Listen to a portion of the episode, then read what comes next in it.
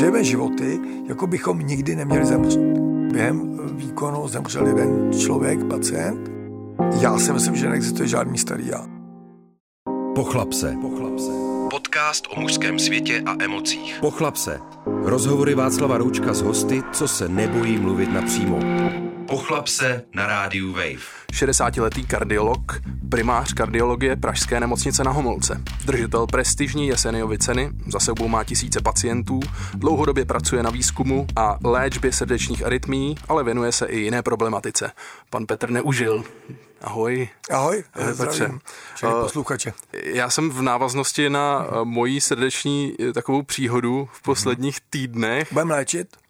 No, to mi můžeš říct klidně, protože vlastně důvod, proč jsi tady, tak já jsem hledal uh, nějakého kardiologa, který mluví do médií a, a je prostě výřečný a dá, dá se s ním... No, nebo to, jestli najdeš kardiologa, který léčí, nebo který mluví do médií, No no, a- že to nemusí být jako... A podle, a podle toho, jak, Vyvážený. jak tady dneska budeme mluvit, tak, tak já si řeknu, že ne. Uh, No, měl, měl jsem prostě uh, ve svých 33 letech nějakou uh, Kristových letech. krisových letech. Najednou, eh, najednou mě postihla srdeční arytmie. Aha. Uh, I přesto, že jsem s tím neměl nikdy vůbec žádnou takovou zkušenost. aha. A najednou se to stalo. Vlastně v klidovém režimu, uh, bez nějakého sportu nebo Žádný vytížení. provokace nějakou jako vyšší formou zátěže. Zátěž nějaký- v tom nebyla. Mm. Uh, nemůžu říct, že asi nebyla zátěž pro srdce, protože jsem zrovna ten víkend nežil úplně uh, jak Byl se- nějaký exces? zdravý, nějaký- zdravý život. Jako, uh, ano, ale, uh, alkoholový exces, nebo... ale ne tak moc. Ne Ne tak jako uh, nedá se Umí, říct. umíme takový takzvaný holiday heart syndrome, jo? To, mm, to, to je opravdu jednotka holiday heart syndrome, kdy mladí američané, jak je to popsáno ze 70. let, mm. ty mladí američané hodně jakoby, měli také hangover, prostě taky no. hodně jako pařili, pařba mm. a mm, asi jich tam bylo 15 a asi sedm z nich skončili s fibrilací síní, jo, s arytmí. Takže a v životě ji předtím neměli taky. Jo. Takže umíme to. Jo. Víme, že to jde, že to jde. No, eh, taky jsem poznal, že to jde. A, a možná za to mohla i strava. Možná se tam sešly nějaký, nějaký faktory, které prostě zapříčinily to, že srdce mi najednou začalo být eh, 160 BPM a musel jsem to začít řešit. Bohužel jsem to začal řešit až druhý den a, a Přestalo to, nebo to ne. běželo pořád? běželo to pořád. Je škoda, že se natočilo EKG přitom. Že? Takže já jsem... Natočilo se EKG, stihlo se to natočit Natočilo, EKG? ano, ano. Natočilo. Druhý den Nemá, s- Nemáš to tady někde? Ne. Mám potom fotku, můžu Jo, tak ukázat. Takže, potom- takže uh, ty na mě koukali, uh, když jsem, když jsem šel Aha. do nemocnice, jako jste sem běžel, nebo Aha. co? Říkám, ne, já to Ne. takhle teď jako cítím.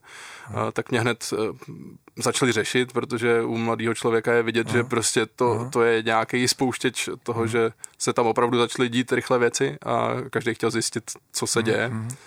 A, a právě mi přišli na fibrilaci síní, tak já jsem si chtěl pozvat eh, někoho, někoho fundovaného, kdo mi, kdo mi může prostě říct, jestli je to nějakým způsobem teď jako běžnější, jestli, jak se to děje a, a co se děje Jasně. a vlastně případně jak se tomu dá předejít a jak se to léčí.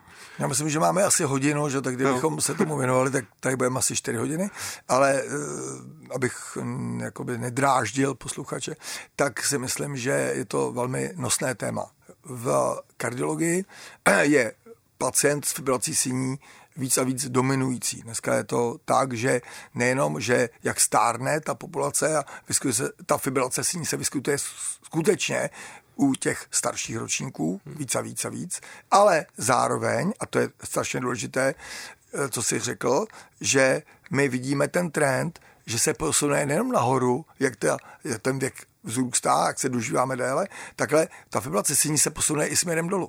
Jo? Že dříve nebylo úplně eh, jakoby běžné potkat někoho, komu je třeba 40 let a má tuto arytmii.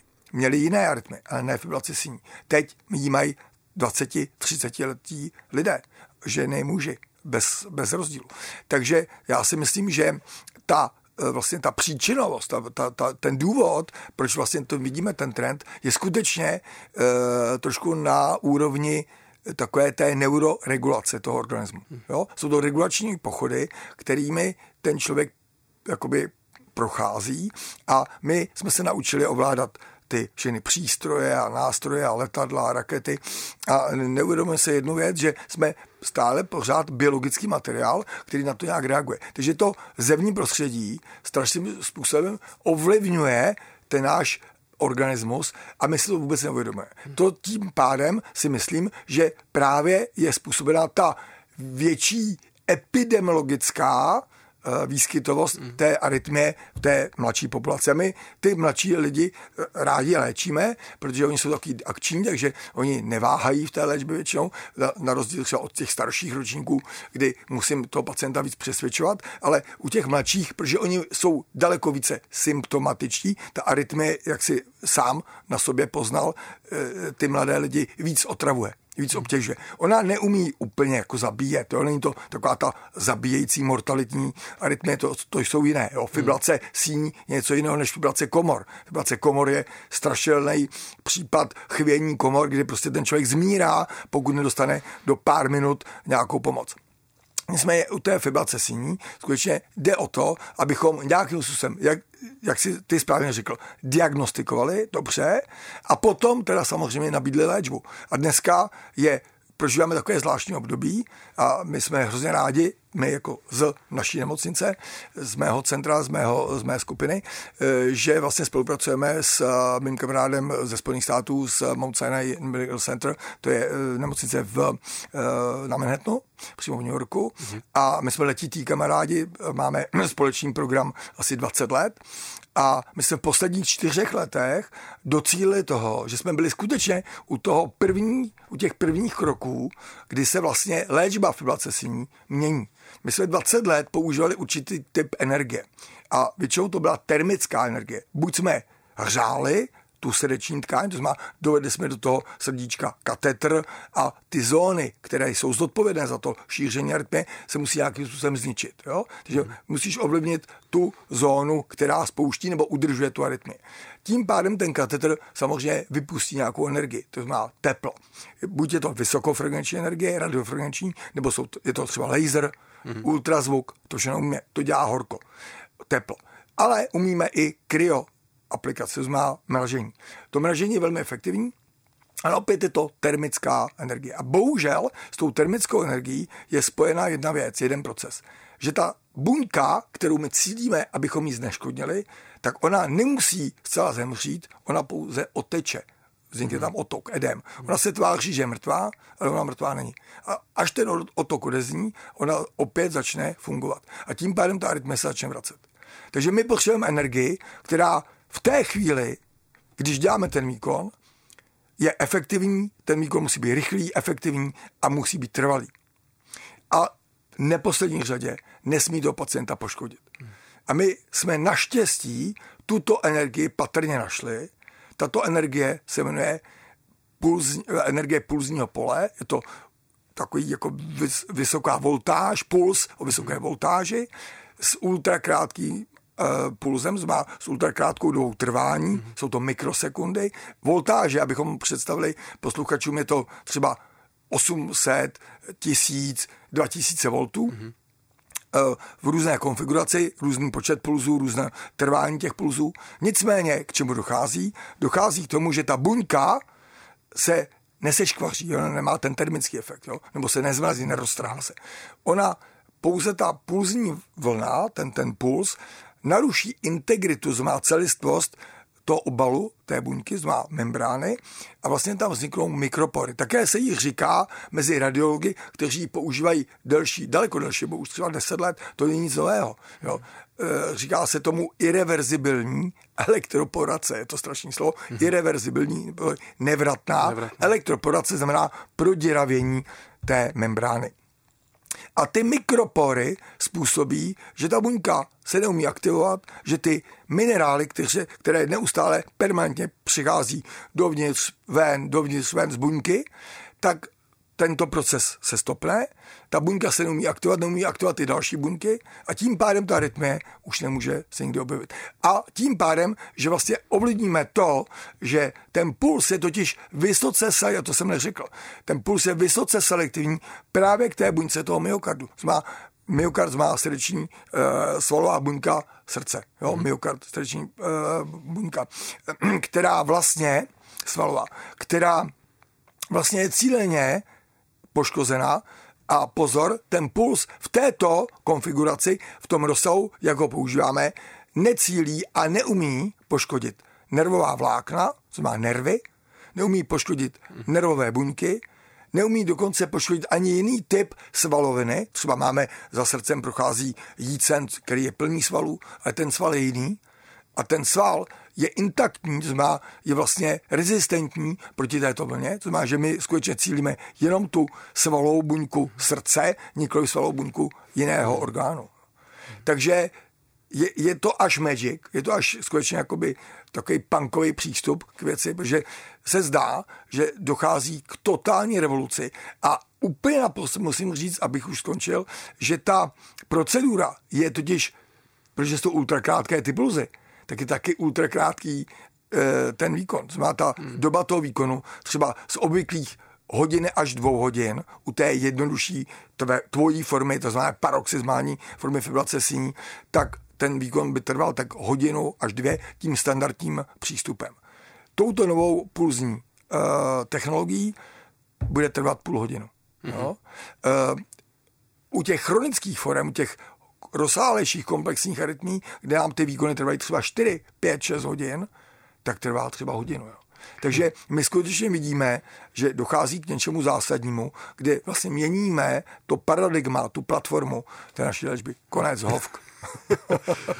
no, mě jenom zajímá teda, mě to vyléčili tak, hmm. že hmm. mi udělali takzvanou verzi. Kardioverzi. Elektrickou nebo farmakologickou? Uh, nejdřív, nejdřív zkoušeli, zkoušeli uh, nitro, nitrožilní, hmm. Uh, vlastně podat mi do hmm. žíly hmm. nějaký lék, který sklidňuje ten srdeční tep a, a, a zmírňuje to, vlastně tu fibrilaci hmm. by měl odstranit a, a řekli, že když se to nepodaří tímhle hmm. lékem, takže přejdeme na, k té verzi, což je elekt, elektrošok. A ten elektrošok, to znamená ta, ten, ta konfigurace toho pulzu u toho elektrického výboje, to znamená u toho defibrilačního, nebo e, prostě je to defibrátor, ten, ten přístup se jmenuje defibrátor, tak ten puls vlastně je úplně podobný, jako je ten puls u té hmm. elektroporace. Tam je akorát modifikace doby toho trvání, voltáže a různých hmm. dalších parametrů.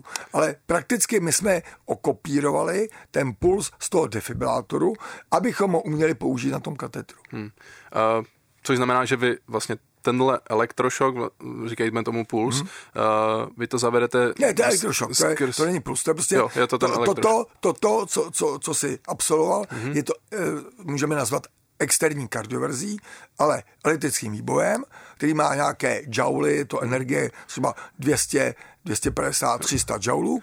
A co je důležité, že ten puls nebo ten, ten šok je jednorázový, on skutečně umí polarizovat ten myokard tak, že ta arytmie skončí, ale pozor, nemá žádný preventivní účinek. Znamená, že hmm. po tom šoku může následovat další a další a další a další arytmie. Rychlo chlapo otázky. Aha, ježišmarja. tak to bude nějaká, nějaký překvápko pro mě. Jsi schopen práci nechat v práci a netahat si ji domů?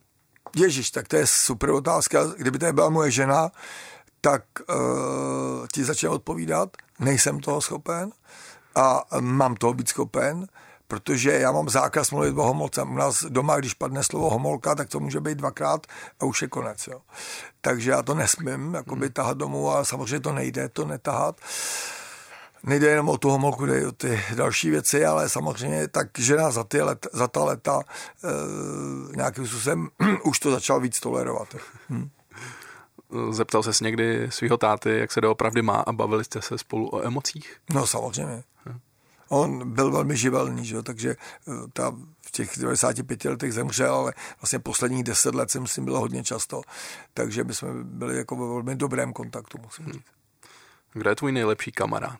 No, kromě práce, že? Eh, no je to, mm, souvisí to s tou prací, tak já mám kamaráda, který teda je můj souputník vlastně, eh, jmenuje se Vivek Reddy a je to, je to vlastně původně Int, narozený v Indii a vlastně od svých čtyř let žije ve Spojených státech, eh, vlastně vystudoval ve Spojených státech medicínu a jsme se setkali vlastně v Bosnu.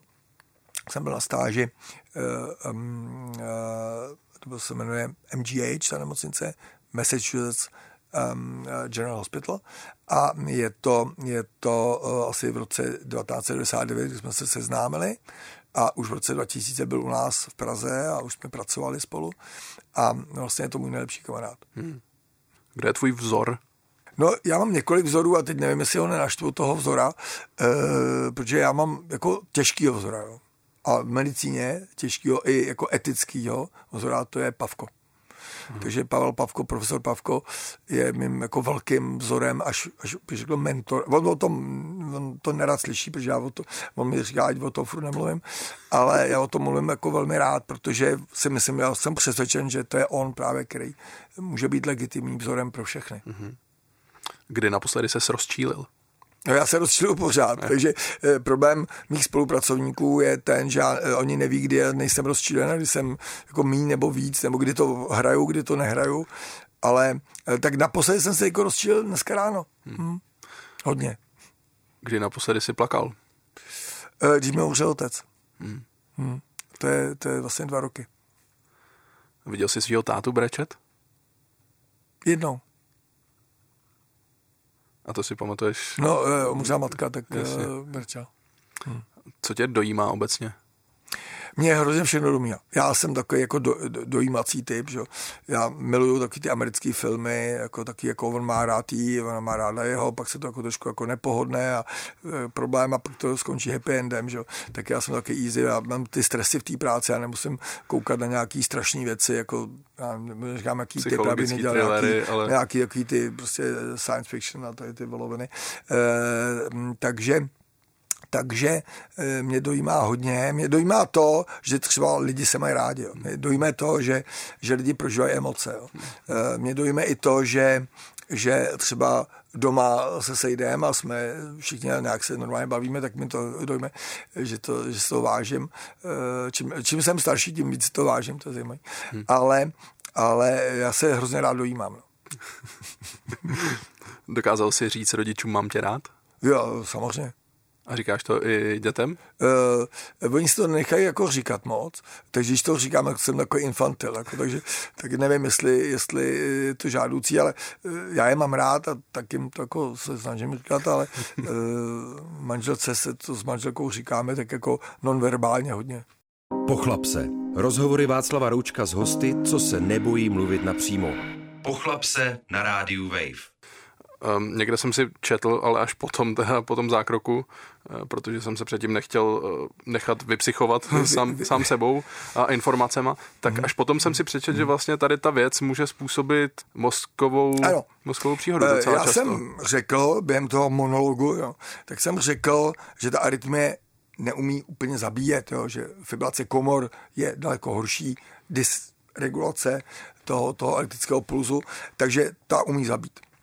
Nicméně, co umí způsobit fatální nebo devastující komplikaci díky fibrilaci síní je to, že právě proto, že ten průtok tou levou a pravou síní, ale hlavně levou síní, tam je okysličená krev, která potom směřuje směrem do mozku a do ostatních orgánů, tak v té síni, tak jak se chaoticky míhá, ona se vlastně, ona kmitá, míhá, prostě ona se nestahuje optimálně, no. tak tam ta krev také neproudí úplně optimálně a v určité určité místě, kterému říkáme je taková výchlipka té levé síně, eh, říkáme jí ouško, levé síně, ale to ucho, naše ucho u hlavy je trošku jako jiné, takže to děláme ouško, protože tam vysí, ale nicméně je to eh, jako váček a v tom váčku ta krev stagnuje.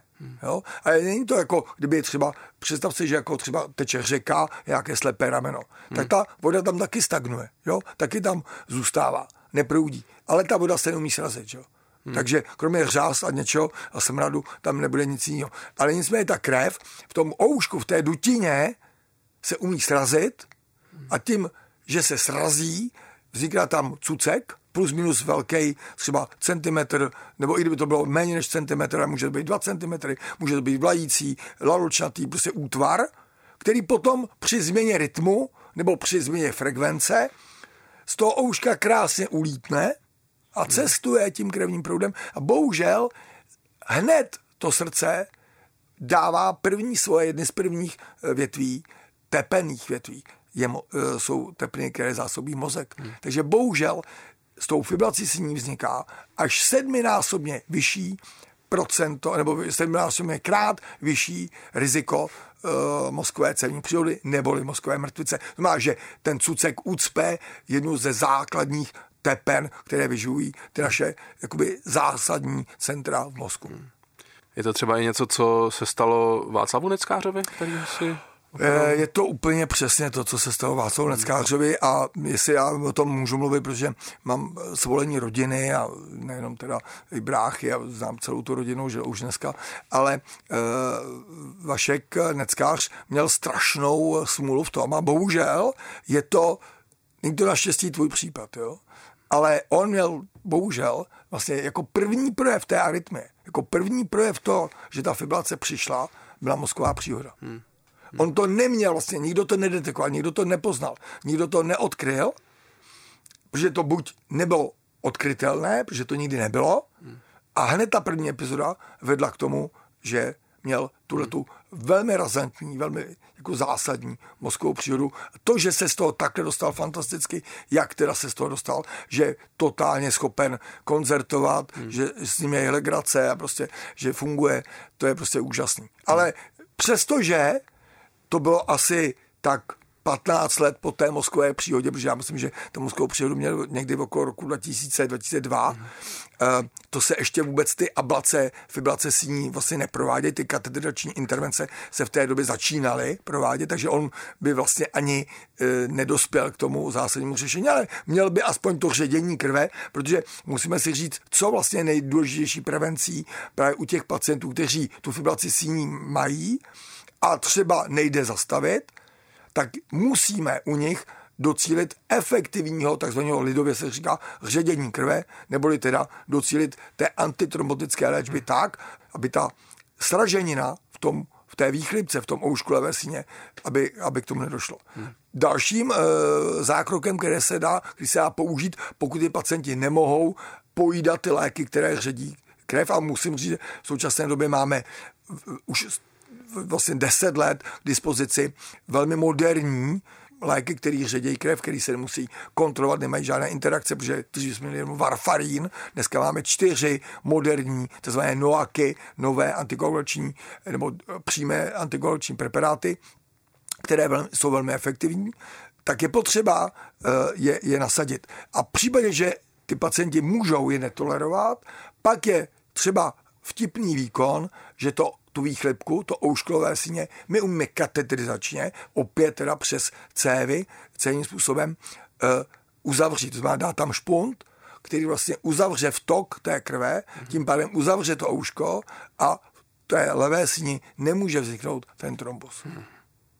Abych to zase vstáhnul k tomu svýmu příběhu, já se omlouvám, ale, ale mně to přijde prostě, uh, že já jsem měl vlastně štěstí toho, hmm. že se nestalo nic, uh, nic zásadního. Ty jsi měl velkou výhodu v tom, že seš velmi mladý, eh, nemáš žádná přidružená onemocnění, protože my musíme u těch pacientů samozřejmě stanovit určité rizikové skóre. A ten rizikový profil toho pacienta samozřejmě určuje, jak to bude s tou mozkovou cévní přírodou, jak to bude s tou tvorbou té straženiny. Ty jako mladý, eh, bez nějakých dalších zásadních onemocnění, to riziko, to, že ta cévní mozková příhoda přijde, máš nízké, máš prakticky nula. Jo? To má, my bychom teoreticky ani při známé fibrilaci síní se nemuseli u tebe obávat, že když nebudeme používat ty antikoagulační, ty antitrombotické nebo ředící preparáty, tak bychom se nemuseli žádné té cévní mozkové příhody obávat. Ale pozor, známe a jsou vytipovány onemocnění nebo choroby, které to uh, riziko zvyšují. Takže třeba, když si vemu u toho změněného Václava Neckáře, pokud by už to byl pacient, který víme, že má fibrilaci síní a prodělal cévní mozkovou příhodu, přežilý, je dobrý, a má dál fibrilaci síní, tak má už dva dva rizikové, dvě rizikové body. Dva rizikové body. Uh, uh, těch rizikových bodů může být až XY, nicméně ta antikoagulační léčba se má zahovat při tom skoro dva a víc. Jo? Hmm. Takže u něj samozřejmě bylo i zásadní, i když jsme věděli, že už má mozkovou příhodu, fibrace s ním probíhala, obtěžovala ho, tak jsme stejně po nějakých těch 10-15 letech tu katedrační ablaci stejně indikovali a vlastně se nám povedlo, musím zaklepat, se nám povedlo ji skutečně odstranit, takže od, té, od toho výkonu ji prostě nemá. Hmm.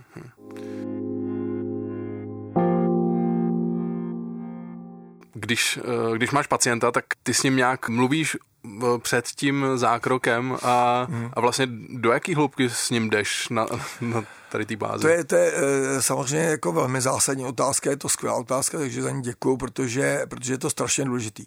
Já myslím, že nejenom SMS-ková generace, ale bohužel i jako česká populace, no, ta, ta starší populace naše, i lékařská populace, nebyla moc naučená mluvit s pacientama. Takže my jsme od těch 90. let samozřejmě začali být více buď minus, plus minus tlačení do, do uh, buď, buď pasivně tlačení do té komunikace, ale třeba tak vidíš mě, že jako moje přirozená, uh, bych řekl, vlastnost je komunikovat, protože já tu medicínu hlavně dělám i také proto, protože je to o komunikaci a o kontaktu s lidmi, takže jsem hodně sociální až, až, až moc někdy, tak já si nedokážu představit, že by ten pacient, kterého já indikuji a který prošel mojí ambulancí nebo mýma, mýma rukama ještě před tím výkonem, aby tam šel neinformovaný. Takže on musí vědět přesně o tom, co budeme dělat, proč to děláme a jaká to jsou rizika eh, s tím spojená s tím výkonem. A to je kritický, protože si myslím, že ten pacient musí být zodpovědný za to, že se eh, dává do ruk někoho, kdo ho může poškodit a eh, může vzniknout nějaká komplikace, to i kdybych byl geniální Einstein, já nevím co všechno, tak ta komplikace může přijít, to vůbec hmm. není, není otázka toho, že by ti lékaři byli nešikovní. Ale druhá věc je ještě ta, že ten pacient musí být zodpovědný za to svoje rozhodnutí. Takže on musí dostat vlastně v kostce a velmi jako denzní informace o tom eh, a musí ji pochopit co to vlastně je za ten případ, co to je za diagnózu, proč vlastně navrhuju tu léčbu a co mu ta léčba přinese.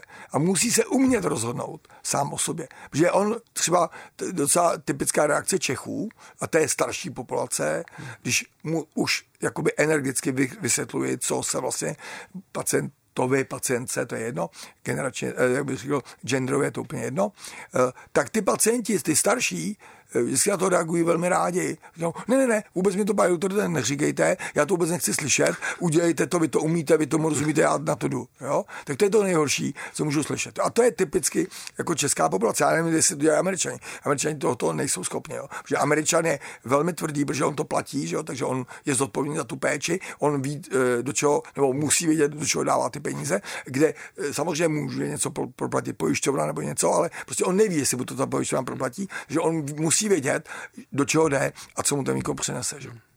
U nás tím, eh, že ta eh, populace pacientská je trošku vychována v té pasivitě, Jo? Já neříkám o těch agresorech, kteří se potom vyžadují, ty, to jsou extrémy eh, jo, pacientů, kteří se vyžadují úplně patologicky nějakou péči, že?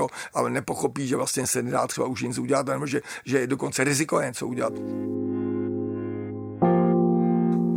Dokážeš říct, jsem na dně? No to jo, taky. Hmm, taky jsem to jednou. Eh, ne, nejedná se ku podivu eh, někdy o ty pracovní věci, ale spíš jako v rodině. Hmm. Hmm. Co pro tebe znamená neúspěch? Jde o to, jak se definuje neúspěch. Že? Uh, nemám rád neúspěchy. Hmm.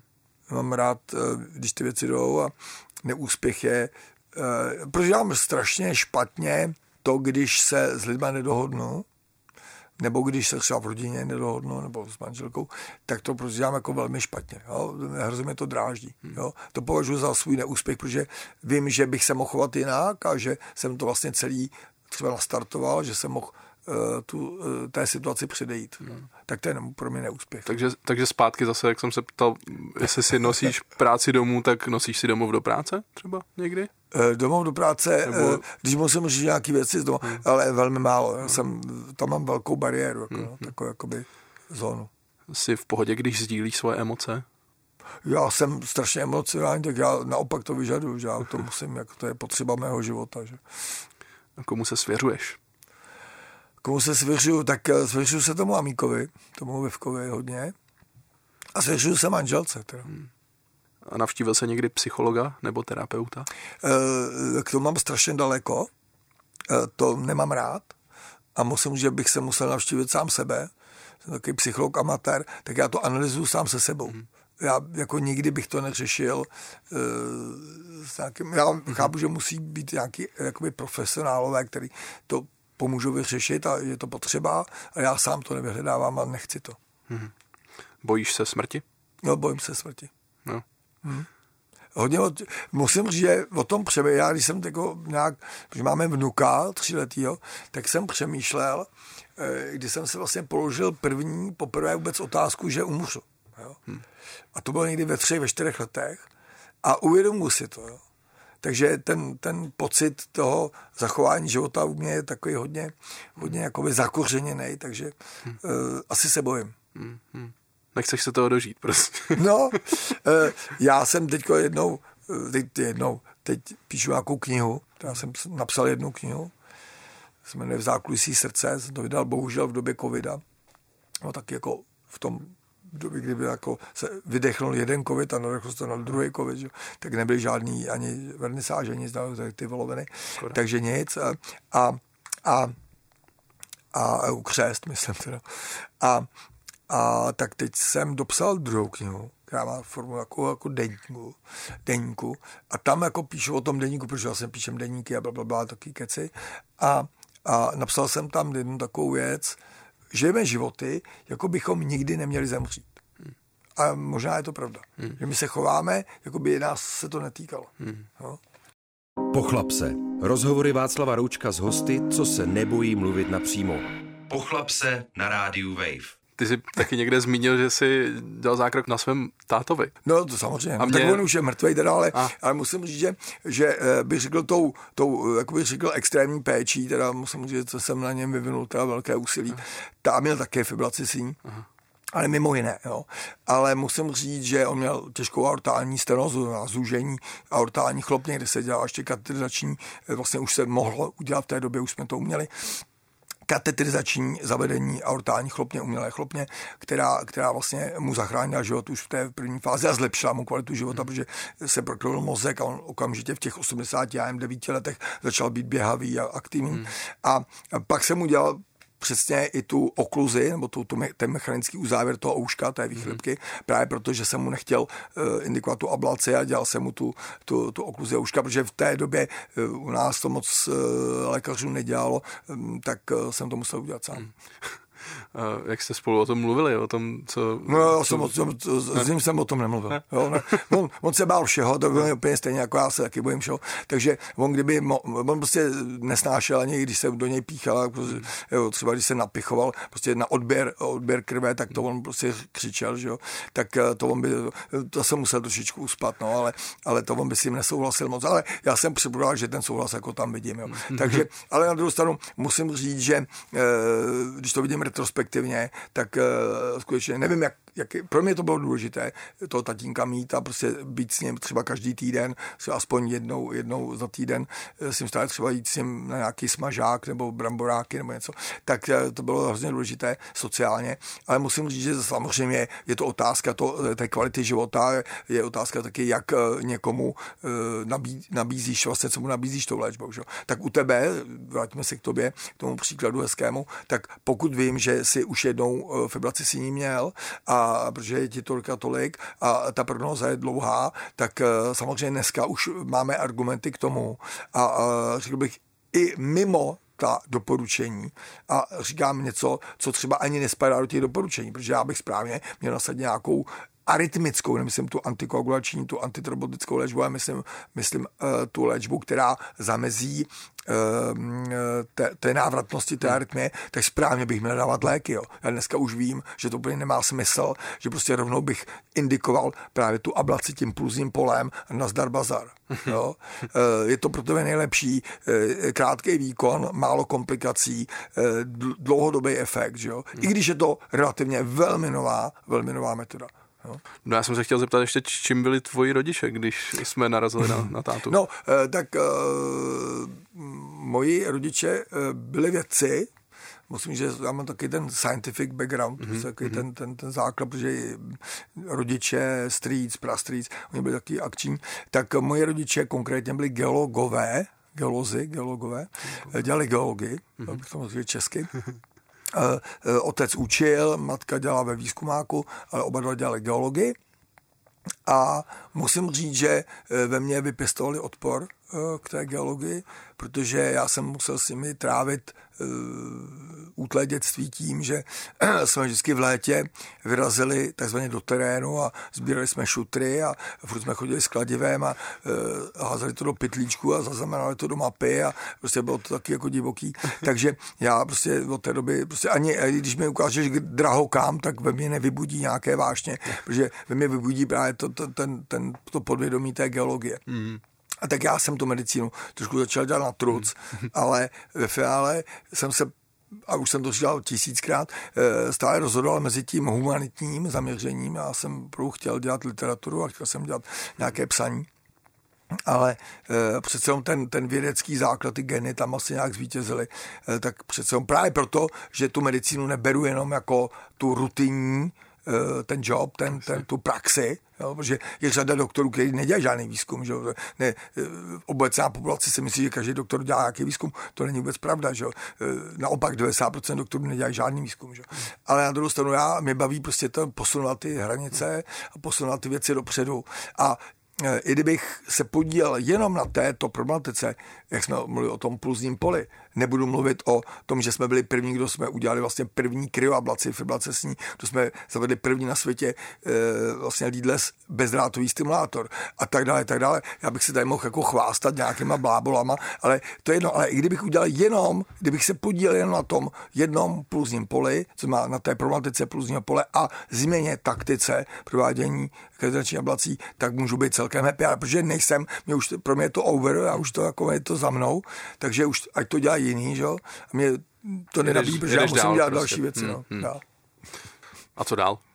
No, co dál, to je dobrý. Máš nějaký uh, další projekt no, před sebou? Já musím říct, že když teda se, se celou dobu bavíme o srdečních arytmích, jo, a i to ouško, ten uzávěr ouška, byť je to mechanistický teda zákrok, tak je to přece souvisí to s těma arytmiema, ale mě hrozně baví řešení uh, srdečních chlopní nebo poruch srdeční chlopní a uh, tou trošku jako tou méně invazivní metodou, má kateterizační cestou, nikoliv přes uh, to otevření hrudníku tou chirurgickou, že, tou chirurgickou metodou.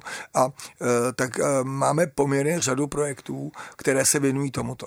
Jo, co má uh, řešení, uh, řešení poruch uh, abnormit srdečních chlopní. A Krom toho, my jsme někdy v roce 2010, eh, vlastně ne, v roce 2009 jsme udělali první výkon, kdy jsme katetrem se snažili provést denervaci, eh, denervaci eh, v rámci léčby neovlivnitelné hypertenze. Má vysokého krevního tlaku. Mm-hmm. Protože krevní tlak je, jestli, jestli existuje nějaká diagnóza, která je výlučně řešitelná léky, a mnoha léky, mnoho kombinací léků, tak je to vysoký krevní tlak.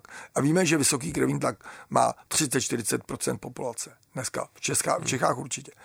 A z těch z té populace 10% je takzvaně blbě řešitelný. To znamená, ne, ne, nereflektují na tu medi, medik, medicamentovou léčbu.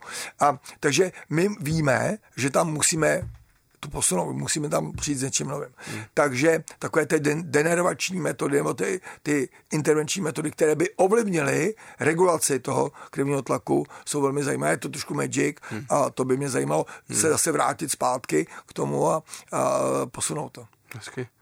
Uh, a, a měl jsi někdy nějaký zákrok při kterým jsi jako nebyl třeba jistý úplně tím výsledkem, eh, kdy uh, Aha. říkal jsi, že Aha. jdete do rizika a bylo tam někdy něco hmm. takového? Eh, základ toho medicínského výzkumu, kdy ten výzkum přichází z té tzv.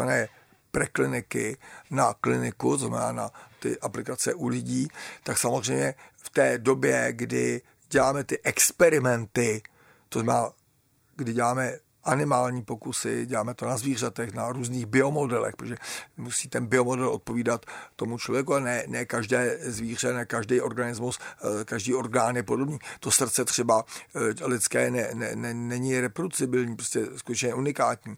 Takže byť to třeba děláme na, na ovcích, byť to děláme na psech, byť to děláme na, na, na prasatech, tak není to úplně eh, to, to, to. Hmm. Ale, co chci říct, je důležité vždycky v té fázi, fázi být si jistí alespoň těmi 99%, že ta věc, nebo ta metoda, ten přístup, který jsme odzkoušeli v tom experimentu, můžeme bezpečně přenést na člověka. Hmm. Byť to je první výkon. Jo, a protože my děláme spoustu výkonů jako první, tak skutečně respektujeme eh, v této fázi a v, té, v, té, v to jako důležitý faktor etickou komisi a hmm. každý eh, správný a každý jakoby zásadní výzkum musí být opřen o etické poměry, etické parametry, takže každá instituce musí mít etickou komisi, která posoudí z hlediska nikoliv té otázky, jak to tomu pacientovi pomůže, ale jestli to pacientovi neublíží, ta hmm. metoda.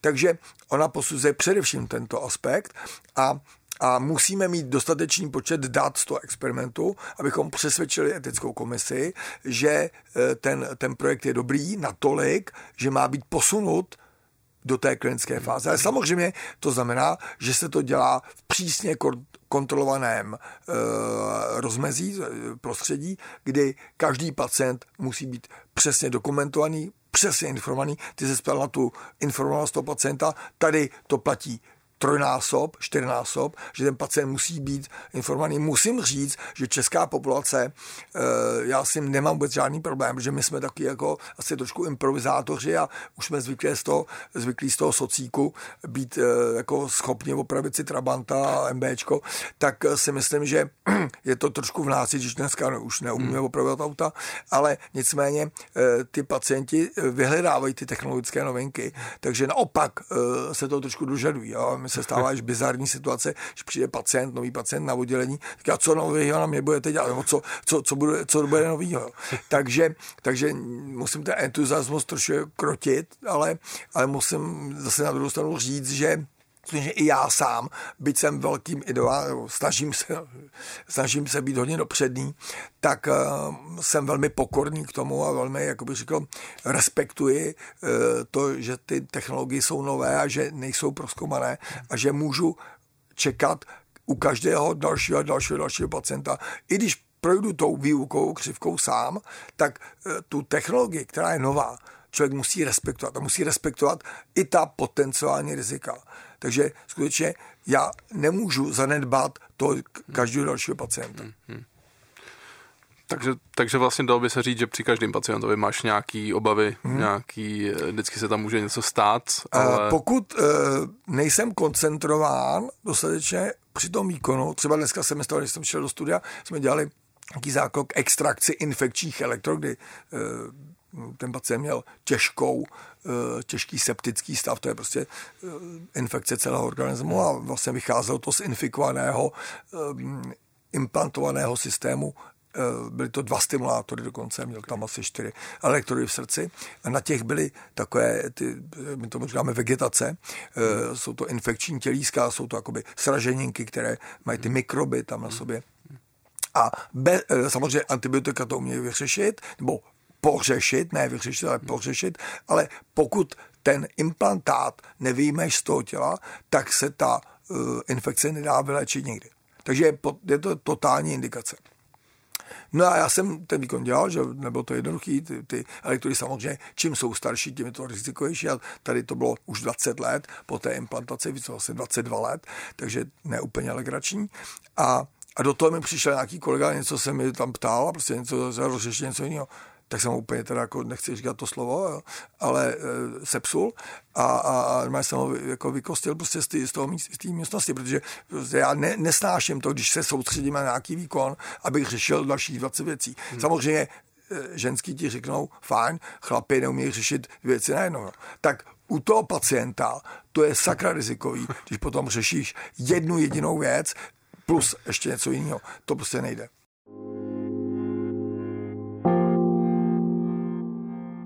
A když se, když zavzpomínáš, tak stalo se někdy něco špatného? špatného? Uh, stane se něco špatného. Uh. Hmm, stalo.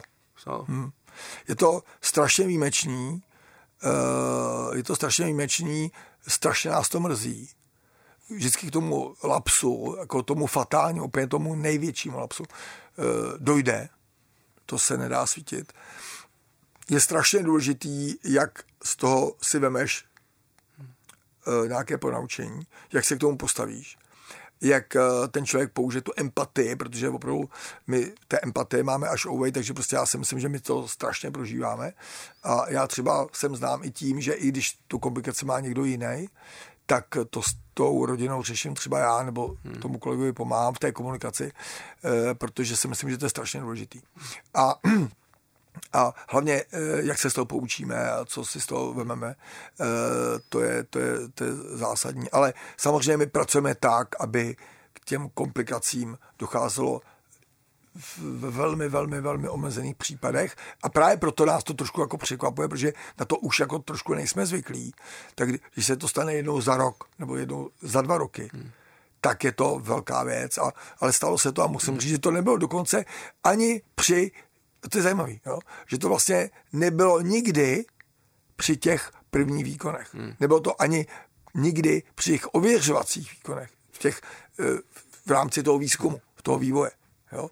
Vždycky to bylo u normálního běžného pacienta. Hmm což je, což je právě to poučení. Jo? Protože my u těch nových inovativních výkonů jsme tak koncentrováni a tak soustředěni na to a zajištěni, aby nevznikl nějaký problém, protože ono to má mezi náma, to, to není jenom otázka vztahu pacient, lékař, tým, sestra a tak dále. To je, eh, je tam, tam je ve hře strašná věc, protože tam je strašná eh, hrozba toho, že my bychom mohli zazdít, takzvaně zazdít, jako dobrou technologii, dobrý, dobrou metodu, která by mohla umět dál pomáhat spoustě lidem a nám se na základě jednoho uh, selhání my můžeme vlastně uzavřít celou jednu kapitolu. Znamená, eh, když ta firma, která je malá, ty startupy jsou strašně malé, nebo tam není ani startup, je to grantový projekt, tak tam ty peníze zastaví a ten projekt se zastaví a vlastně nemáš eh, potom šanci ho obnovit. Nikdy. No.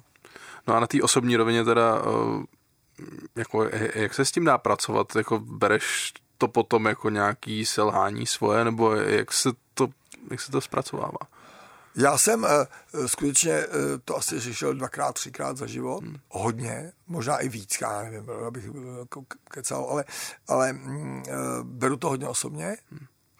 Řešil jsem dokonce uh, i pacienta, který, já nevím, jestli to můžu vůbec říkat, když neřeknu ty jména, ono to je taky detekovatelné, nicméně jednou pracovišti mimo nás, někde, mm-hmm. jinému pracovišti, se stala taková jako věc, kdy během výkonu zemřel jeden člověk, pacient, a zůstal po něm ještě brácha, který potřeboval ten samý výkon. A samozřejmě ta rodina prostě překonávala strašný trauma, byli to mladí lidé, oba dva. Všichni věděli, že ten výkon musí mít, nebo by měl mít a jak se k tomu postaví ta matka, jak se k tomu postaví ta rodina, i ten sám pacient. Jo. A musím říct, že teda jsme to asi po třech letech jakoby Uh, on taky v tom byl covid trošku, hmm. ty dva roky jsme to jako ne, ne, nežavili, ale pak jsme nedávno jsme ten výkon udělali a musím zaklepat, tak jako dopadlo to dobře. Takže ono to má, ta etická rovina to, té vazby na toho pacienta je, je, je prostě zásadní. Já si myslím jednu věc, že když se dobře právě informuje ten pacient, když se dobře komunikuje ten pacient před tím zákrokem, on musí vědět, že je součástí nějakého procesu. On musí být zavzat do toho procesu. I ta rodina. Jo? Já tlačím moje, moje kolegy v týmu, aby co nejvíc mluvili s lidma, aby co nejvíc mluvili s rodinou. Jo?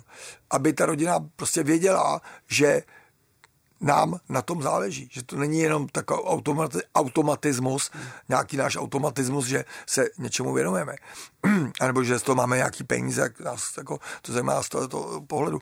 Takže pokud se to dobře komunikuje jako takhle zásadně, a, a detailně, prostě opravdu jako ten deep information, prostě jako ta, opravdu, kdy ty lidi opravdu to prožívají, tak si myslím, že se nikdy nestane nějaká fatální diskomunikace v tom, že ten pacient potom třeba nás žaluje nebo má... Jo. Zajímavý je, že právě naopak, když jde o úplný kraviny nebo ani nejde o poškození pacienta, nejde ani o pochybení, jo? tak je spousta pacientů, kteří, když se špatně komunikují, když jsou, mají pocit, že jsou tam jako navíc a že jsou jako, tak jako trpěni, hmm. tak mají velký vztah k tomu si stěžovat. Hmm. I když si nemají vlastně na co stěžovat. Jo? Takže ten, ten potenciál stěžovat si ano nebo ne. Proto v té Americe ta obrana proti těm eh, právním procesům je v tom, že tam si nedovolí absolutně, a to je moje výchova z té Ameriky, protože jsem přece nějakou dobu v 90. letech tam trávil hodně času, i s pacienty, tak musím teda říct, že tam neexistuje, aby ten pacient nebyl informovaný, aby tam nebyla zavzatá, pokud je rodina, tak ta rodina musí, tam vlastně všichni v rodině ví, a na druhou stranu, ta rodina je natolik zodpovědná, když třeba má ten problém a tvoje maminka, tatínek a brácha eh, by věděli o tvém problému, tak okamžitě začnou googlovat a začnou zjišťovat, kdo by ti vlastně pomohl, co ti vlastně pomůžou, eh, čím bychom ti pomohli, jak to udělat co nejlépe a kde se to má udělat. Takže oni opravdu mají tu zodpovědnost. Rychlo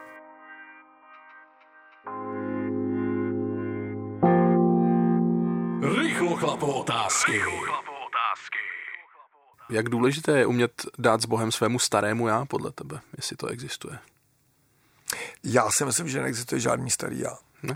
Eh, my se pořád pereme s tím, že jsme vlastně ti samí a e, není žádný starý neužil a ještě starší neužil a bude nový neužil a že se změní. Já nevěřím na to, že se lidi měnějí. E, oni se modifikují, ale oni se neumí změnit. Aby, abych, se, abych se úplně svičnul jako jak jsme se bavili o tom pulzu, hmm. Eh, tak vlastně máme pozitivní a negativní fázi toho pulzu, jo, bifázický. Jo. Ten bifázický je účinnější. Tak my, já si myslím, že my neumíme udělat tu plus fázi a pak si říct, tak teď udělám tu minus fázi. Hmm. To my neumíme. Já hmm. myslím, že to buď hrajeme, ale nikdy to, já bych řekl, že to, mm, že to nevěřím na to. Hmm. To je zajímavý. A poslední otázka, čuráš na porcelán nebo do vody? Co to znamená? Eh, no, když je před tebou mísa, tak uh, okolo je ten porcelán, anebo je tam ta voda ve prostřed. Že to vůbec nevím. To se ptám každýho. Uh, uh, no, a nebo třetí možnost je ještě, že si se Já nejradši čurám jakoby v, v přírodě. Eh, když mám mísu, tak si mám problém, tak si radši sedám. Jasně. Tak nejradši jako mám ten bidet, ne, jak se bidet, ne, tak jsem říká pizoár, že? Pizoár, eh, jo, tak pizoár. Ale jako rozhodně ne do, do, do, do záchoda. Dobře, uh, já moc děkuju, Petře. Uh, a děkuji taky za pozvání. Díky, díky moc, že jsi dorazil a jenom já bych chtěl ještě závěrem teda říct, mm-hmm. nebo doporučit, pokud cítíte něco špatně se svým srdcem, nebo, nebo tak, yes, řešte to co nejdřív to jde, a ne třeba jako já no, den, den potom. Mm-hmm. Jo. Mhm. Díky moc a mějte se. Já moc děkuji za pozvání a bylo to velmi příjemné. Díky. Díky. Kluci, pánové, chlapi, boys, pochlap se. Podcast o tom, co dnes znamená být chlap. Pochlap se. Rozhovory Václava Roučka s hosty, co se nebojí mluvit napřímo. Pochlap se na rádiu Wave. Poslouchej na webu wave.cz lomeno pochlapse v mobilní aplikaci Můj rozhlas a v dalších podcastových aplikacích. Partnerem tohoto pořadu jste vy, posluchači Českého rozhlasu. Už sto let vysíláme díky vám. Děkujeme.